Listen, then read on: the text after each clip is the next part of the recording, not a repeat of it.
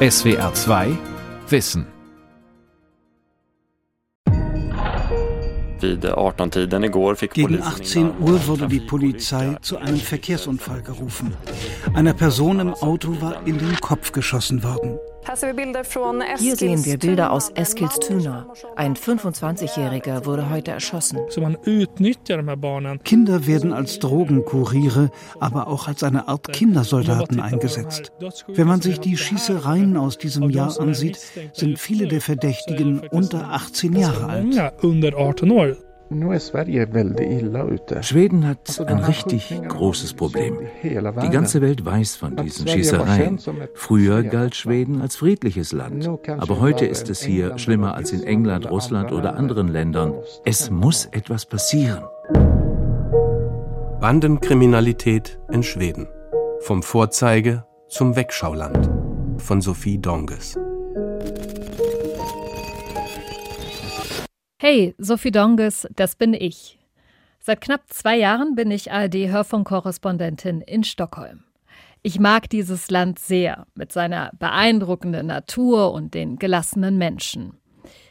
Als Jugendliche habe ich schon mal in Schweden gelebt und bin hier zur Schule gegangen. Danach, in den gut 20 Jahren in Deutschland, habe ich mein Sehnsuchtsland vermisst. Jetzt bin ich wieder hier und lerne es nochmal neu von einer anderen, einer ziemlich dunklen Seite kennen. Jede Woche mindestens einmal kriege ich solche Eilmeldungen auf mein Handy. Ein 16-jähriger Junge wurde erschossen auf einem Fahrradweg gefunden, in Sandviken, einer Kleinstadt zwei Autostunden nördlich von Stockholm. Offenbar wieder ein Opfer krimineller Banden, die ihre angeblichen Feinde ermorden. Mich treibt das um. Was ist aus meinem Schweden geworden, dem friedlichen, gemütlichen Land? Diese Schießereien müssen aufhören, da sind sich in Schweden alle einig. Denn hinter den nüchternen Eilmeldungen auf meinem Handy stecken Menschen, die viel zu früh sterben. Det var värsta. Det var en mardröm. Es war furchtbar, ein Albtraum. Mein Sohn wollte im Mittelpunkt stehen und tat so, als wäre er tough. Aber er war nicht böse. Er hatte jede Menge Kugeln im Kopf, jede Menge. Viel mehr weiß dieser Vater nicht zu erzählen, denn bis heute ist unklar, warum sein Sohn sterben musste. Mit Anfang 20, erschossen auf offener Straße. Offenbar war er Mitglied einer kriminellen Bande und hatte Feinde. Dass der Vater nichts weiß über die Hintergründe, ist nicht ungewöhnlich in solchen Fällen. Zeugen der Schießereien gehen nur selten zur Polizei. Sie haben Angst darüber zu reden, was sie wissen.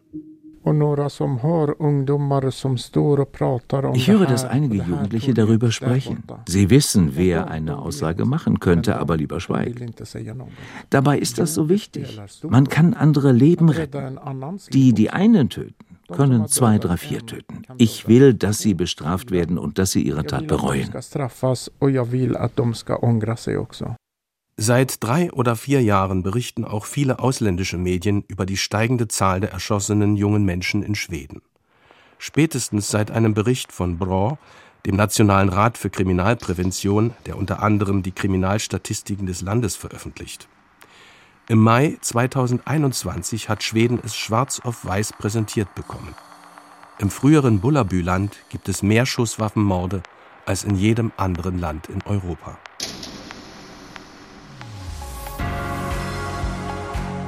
Vor einem guten Jahr hat sich bei mir die Redaktion des Morgenstudio von SWT gemeldet. Das ist das Frühstücksfernsehen im öffentlich-rechtlichen Rundfunk in Schweden. Die Redakteurin hat gefragt, ob ich in die Sendung komme und über das Bild der Deutschen von Schweden sprechen könne und über die Bild-Zeitung, die gerade einen Artikel über Schweden veröffentlicht hatte. In dieser Woche hat die deutsche Zeitung Bild einen Artikel veröffentlicht, in dem Schweden als gefährlichstes Land Europas beschrieben wird, wegen der vielen Schießereien. Schweden habe sich in einen Albtraum verwandelt. Ja, also das war ja inte första artikeln om gängkriminalitet i Tyskland. Das war nicht der erste Artikel über Bandenkriminalität in Schweden. Auch andere große Zeitungen haben berichtet. Und auch wir von der ARD haben das Thema schon mehrfach in Fernsehen und Radio aufgegriffen. Die Überschrift der Bildzeitung, nämlich dass Schweden das gefährlichste Land in Europa sein soll, das muss man einordnen. Die Bild ist eine Boulevardzeitung. Insgesamt lautet der Tenor der Berichterstattung in Deutschland, es gibt gewisse Gegenden in Schweden, die ein großes Problem haben. Die gibt es im ganzen Land, aber es ist nicht gefährlich, nach Schweden zu reisen.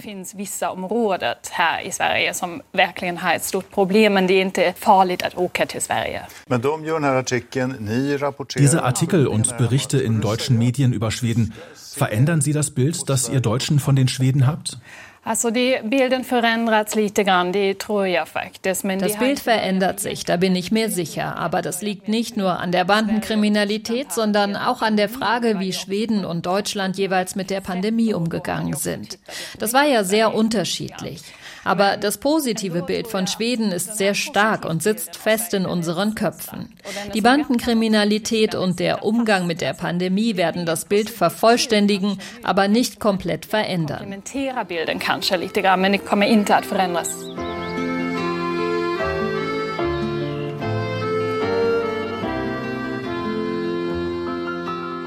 Bullabü-Syndrom nennen die Schweden die verklärte deutsche Sicht auf ihr Land rote Holzhäuschen, die schönen blonden großen Menschen, Wohlfahrtsstaat. Im Norden ist alles besser, denken viele in Deutschland. Dieses Syndrom wird sich nicht in Luft auflösen. Und wir, die Deutschen, können ja auch was lernen von Schweden. Beispielsweise das Wir-Gefühl. Niemand soll ausgeschlossen sein. Das beginnt damit, dass bei Kindergeburtstagen eigentlich die ganze Kindergartengruppe oder Klasse eingeladen werden muss. Ein Wahnsinn für die Eltern des Geburtstagskindes. Aber es soll keine Außenseiterkinder geben, die nie eingeladen werden. Das Wir, es ist so wichtig hier. Nur irgendwie scheint genau das auch ein Teil des Problems zu sein. Es scheint bei so manchem zu einer gewissen Blindheit geführt zu haben. Denn dieses Wir umschließt nicht alle Menschen, die hier leben. Im Gegenteil. Parallelgesellschaften, die gibt es inzwischen auch in Schweden. Die Segregation, also dass Teile der Bevölkerung sich gesellschaftlich abkapseln, ist zu einem großen politischen Thema geworden. Die inzwischen abgewählte sozialdemokratische Ministerpräsidentin Magdalena Andersson sagte im April, dass sich diese Kräfte in unserer Gesellschaft festsetzen konnten, beruht im Grunde darauf, dass eine Trennung sich so ausgebreitet hat, dass wir jetzt Parallelgesellschaften in Schweden haben. Wir leben im gleichen Land, aber in völlig unterschiedlichen Realitäten. Die Gesellschaft ist zu schwach, um die Segregation zu brechen und die Parallelgesellschaften zurückzudrängen. Es gibt viele im Land, die sagen, Schweden hat zu lange weggeschaut. Die Menschen haben sich auf ihren alten gesellschaftlichen Zusammenhalt verlassen und nicht gemerkt oder nicht merken wollen, dass es auch eine andere Realität im Land gibt. Eine, die eng mit Migration und gescheiterter Integration verbunden ist, sagt Diamant Salihu. Er ist Journalist bei SWT, dem öffentlich-rechtlichen Fernsehen in Schweden, und beschäftigt sich seit vielen Jahren mit der wachsenden Bandenkriminalität. Om man wenn man vor fünf, sechs Jahren in den betroffenen Gegenden nachgefragt hat, dann hieß es immer, das ist der Fehler von anderen, von der Gesellschaft. Wenn man angesprochen hat, wie kommt es, dass hauptsächlich Kinder einer bestimmten ethnischen Herkunft in diese Gruppen verwickelt sind, die jetzt aufeinander schießen? Es war damals unglaublich schwierig, diese Themen anzusprechen. Als Journalist wurde man damals beschuldigt, Vorurteile zu haben, eine bestimmte Agenda zu verfolgen. Manche Kollegen haben einen des Rassismus beschuldigt. Wenn man heute an diese Orte geht, sind es die Eltern selbst, die darüber sprechen wollen, dass ihre Kinder sterben.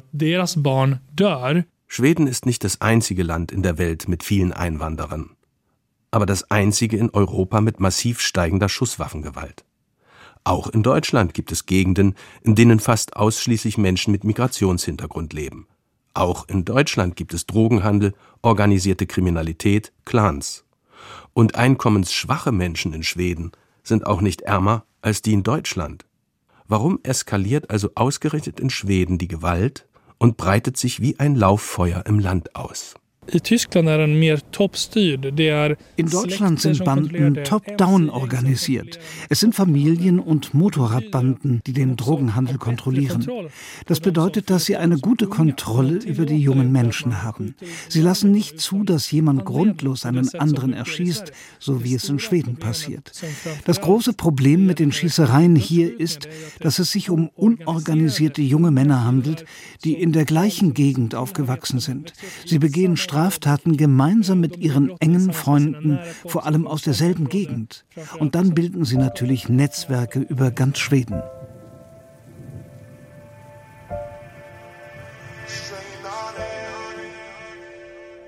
Ah. Lilla Nisse bror, det är mycket du inte vet Ey, det är mycket som du inte har varit med om än Bror, du skulle inte tro mig om jag sa till dig vad du kommer behöva gå igenom Einar ist, beziehungsweise war, einer der bekanntesten Rapper Schwedens. Der Song heißt Lilla Nisse und ist eine Nachricht an Einars jüngeres Ich. Manchmal ist das Leben scheiße und brutal, manchmal eine Party. Aber Bruder, ich verspreche dir, eines Tages werden wir uns entspannen ohne Waffen.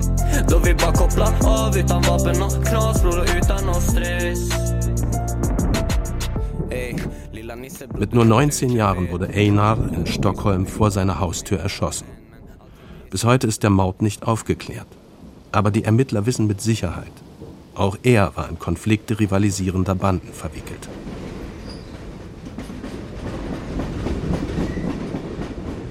Ich habe mich in den Zug gesetzt und bin nach Borlänge gefahren. Borlänge ist das, was viele als das wahre Schweden bezeichnen. Eine 50.000 Einwohner Kleinstadt ohne fancy Restaurants oder teure Boutiquen. Dafür traumhaft schöne Natur, ein kleines Skigebiet und Menschen, die Ruhe ausstrahlen und sich hier zu Hause fühlen.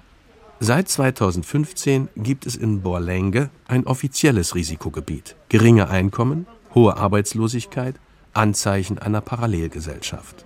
Die Anzahl der Straftaten spielt auch eine Rolle.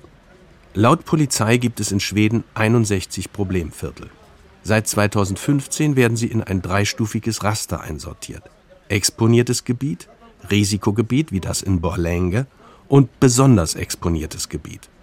Die Polizei nutzt dieses Raster etwa dafür, die eigenen Ressourcen entsprechend zu verteilen. Viel Kriminalität gleich viel Polizeipräsenz. Borlänges Risikogebiet heißt Scherna Enger, eine triste Wohnblocksiedlung am Rand der Stadt. Zwischen den Häuserblocks mit drei Stockwerken und vielen Satellitenschüsseln kleine Straßen und Grünstreifen. Mittendrin ein großer Platz mit Spielgeräten und Sitzgruppen. Aber im Winter ist hier nichts los. Der Journalist Diamant Salihu hat hier selbst einige Jahre gelebt. Ende der 90er, als er mit seinen Eltern aus dem heutigen Kosovo nach Schweden geflüchtet war. de som bodde där, det var ju eh, kanske Damals lebten dort vor allem ärmere Schweden, aber auch neu Zugewanderte. Meine Klassenlehrerin hieß Annelie und in der gesamten Klasse gab es nur noch zwei andere Kinder mit ausländischen Namen. Ich erinnere mich, dass ich sehr schnell Schwedisch lernte und zu meinen schwedischen Freunden nach Hause eingeladen wurde, auch zu ihren Geburtstagsfeiern. Es war eine wirklich reibungslose Integration. Det var so smidig Integration. Heute wird der Stadtteil Scherna Engar auch Lilla Mogadischu genannt, das heißt übersetzt kleines Mogadischu. Ungefähr die Hälfte der Einwohner stammt aus Somalia. Es gibt kaum Schießereien, aber Drogendelikte. An vielen Straßenlaternen hängen Kameras. Ali, Kompis. Hero Kompis. Mirsal Isa kennt viele Menschen hier in Scherna Engar. Im Vorbeilaufen grüßt er den einen oder anderen. Er arbeitet als Lokalpolitiker der Grünen für Kultur und Bildung in der Region Borlänge. Viele Menschen im Viertel vertrauen ihm, weil er ihre Sprache spricht. Auch Isa stammt ursprünglich aus Somalia und hat eine Weile in Scherna Engar gelebt. Mit Anfang 20 kam er als Flüchtling nach Schweden.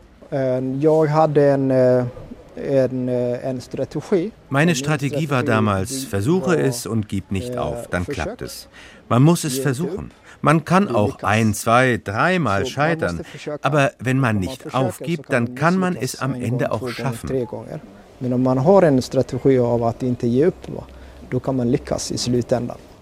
In Scherna Engar sind um die 3000 Bewohnerinnen und Bewohner gemeldet.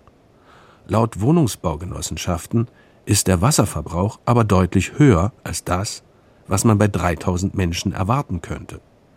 Laut Schätzungen könnten es bis zu 10.000 sein. Es kommt öfter vor, dass hier mehr Menschen wohnen, als gemeldet sind. Dass zum Beispiel Asylsuchende bei Freunden unterkommen. Vier bis fünf Leute in einer Zwei-Zimmer-Wohnung, das kommt öfter vor.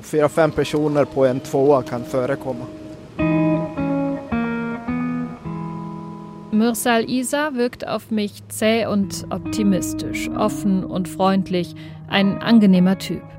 Und er ist für mich Türöffner, denn alleine hätte ich hier als Journalistin in Chanaengan nichts erreichen können. Um nicht gleich aufzufallen, habe ich das große Mikrofon nicht ausgepackt, sondern nur ein kleines an seiner Jacke befestigt. Wobei ich als blonde Frau ohne Kopftuch kann hier gar nicht nicht auffallen. Immer wieder bemerke ich neugierige oder skeptische Blicke, während wir durch die Straßen laufen.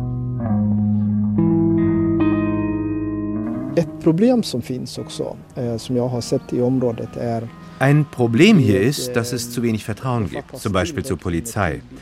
Und wenn Kriminelle das wissen, dann kommen sie her und machen dumme Sachen, weil sie sicher sein können, dass Zeugen sich nicht bei der Polizei melden.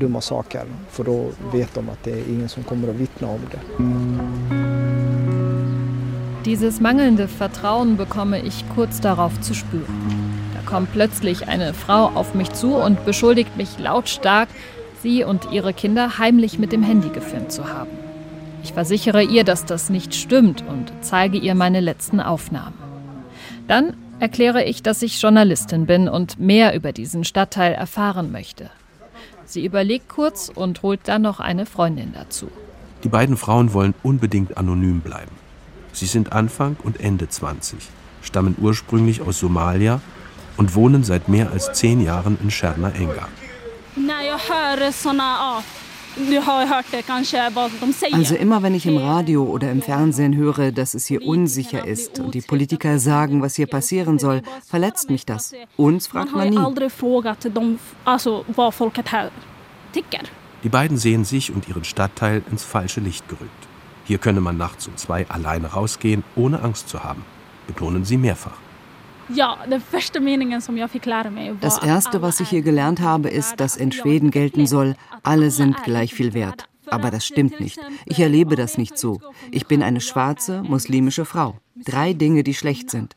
Die Leute denken das nicht nur in Schweden, sondern in der gesamten Welt. Weg hier. Schlecht, negativ, dunkel.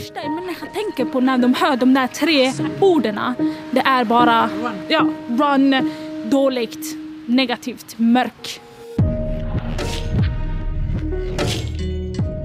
Das Problem liege nicht in Scherna Engar, sagen die Frauen.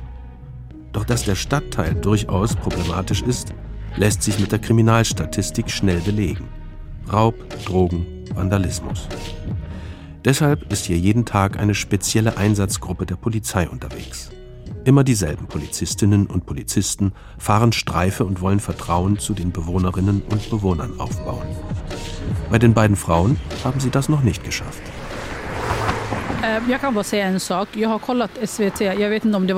Ich habe im Fernsehen gesehen, dass ein Junge eine Straftat angezeigt hat und dann erstochen wurde. Wer will das schon? Ich würde Straftaten schon anzeigen, aber mit diesen Folgen? Dann vielleicht doch lieber nicht. Ein sicheres Viertel, sagen die zwei. Und fürchten sich gleichzeitig vor schwerer Rache, sollten sie eine Straftat anzeigen. Einen Widerspruch sehen sie darin nicht. Das ist also diese Parallelgesellschaft. Menschen, die gelernt haben, dass Probleme in der eigenen Community geregelt werden und nicht mit Hilfe von Recht und Gesetz. Ich sehe hier kein Problem, nur mehr und mehr Polizei. Sie machen bestimmt einen guten Job und sorgen für die Sicherheit Schwedens, aber man wird unsicher. Habe ich jetzt was falsch gemacht? Laufe ich auf der falschen Straßenseite? Verstehst du? Man vertraut der Polizei einfach weniger, wenn die hier plötzlich so auftauchen wie die da drüben. Siehst du? Die sich da einfach so hinstellen. Sie zeigt auf vier Polizistinnen und Polizisten, die in einer Gruppe vor einem Supermarkt stehen. Sie beobachten, wer rein und raus geht und sprechen hin und wieder mit dem einen oder anderen. Die vier gehören zur Polizeistation Borlänge. Geleitet wird diese Einheit von Johann Sulbey und Borlänges Polizeichef Thomas Helgren. Wir treffen uns in der Polizeistation in einem kargen Sitzungsraum. Scherna Engar, das sagen sie beide, sei ein komplexes Problem. Wir wissen, dass die Menschen sehr eng aufeinander leben. Das Bildungsniveau ist niedrig, das Einkommen auch oder gar nicht vorhanden. Das sind die Faktoren, die die Situation dort am meisten beeinflussen. Und eine gewisse Kriminalität gibt es dort auch.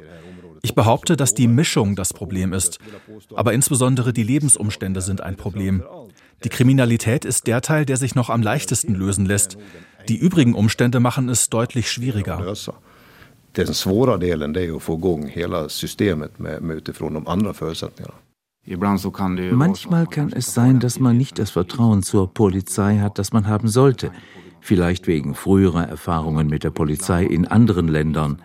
Aber Vertrauen ist wichtig, damit wir nicht parallele Rechtssysteme bekommen. Ohne Vertrauen keine Anzeigen, keine Strafverfolgung, keine Veränderung.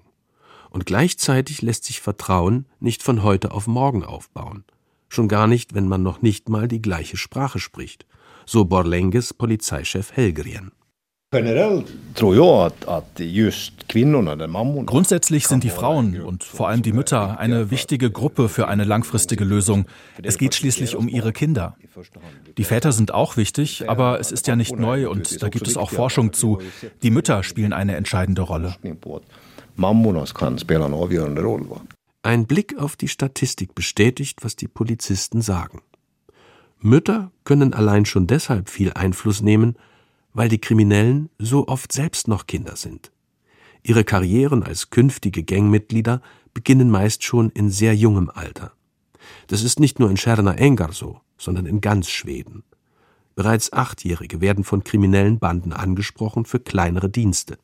Natürlich auch mit dem Ziel, perspektivisch für Nachwuchs zu sorgen. Kinder und Jugendliche seien leichte Beute für die Kriminellen, sagt Polizeichef Helgren.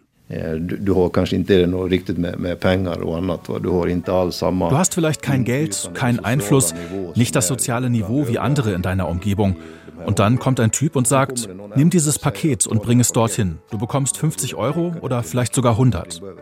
Da kann man gut verstehen, dass ein Jugendlicher das macht. Und da müssen wir ansetzen, dass sie sagen, nein danke, kein Interesse.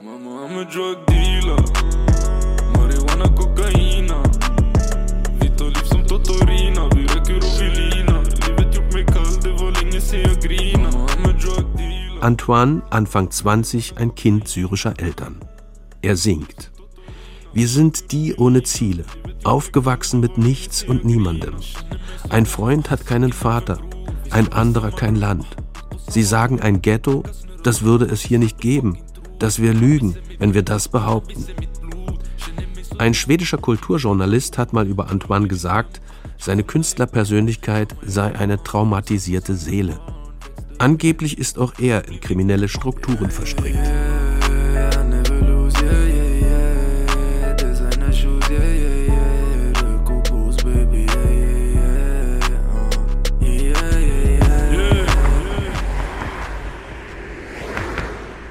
Es ist nicht so, dass bisher gar nichts passiert ist in Schweden, um diese tödliche Gewaltspirale zu stoppen. Die ehemalige sozialdemokratische Regierung hat eine ganze Reihe an Gesetzen auf den Weg gebracht. Beispielsweise härtere Strafen für Minderjährige.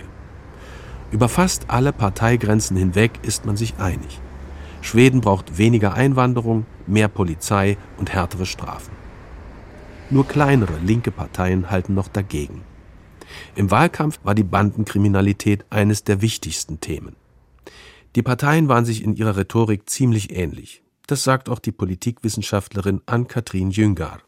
Sie forscht seit Jahren zu rechten Parteien in den nordischen Ländern und lehrt am Sozialwissenschaftlichen Institut der Södertörn Universität Stockholm. Wir müssen aufpassen, dass keine Ghettos entstehen, hat die ehemalige sozialdemokratische Ministerpräsidentin Andersson gesagt und meinte damit, dass nicht zu viele nicht-nordische Bewohner in gewissen Gegenden leben sollten. Und in Bezug auf Ukraine-Flüchtlinge waren die Sozialdemokraten und die Rechtspopulisten sich eigentlich auch einig. Wir haben unseren Teil bereits geleistet, haben die einen gesagt, und die anderen Schweden ist voll. Im Herbst kam es in Schweden zu einem Regierungswechsel.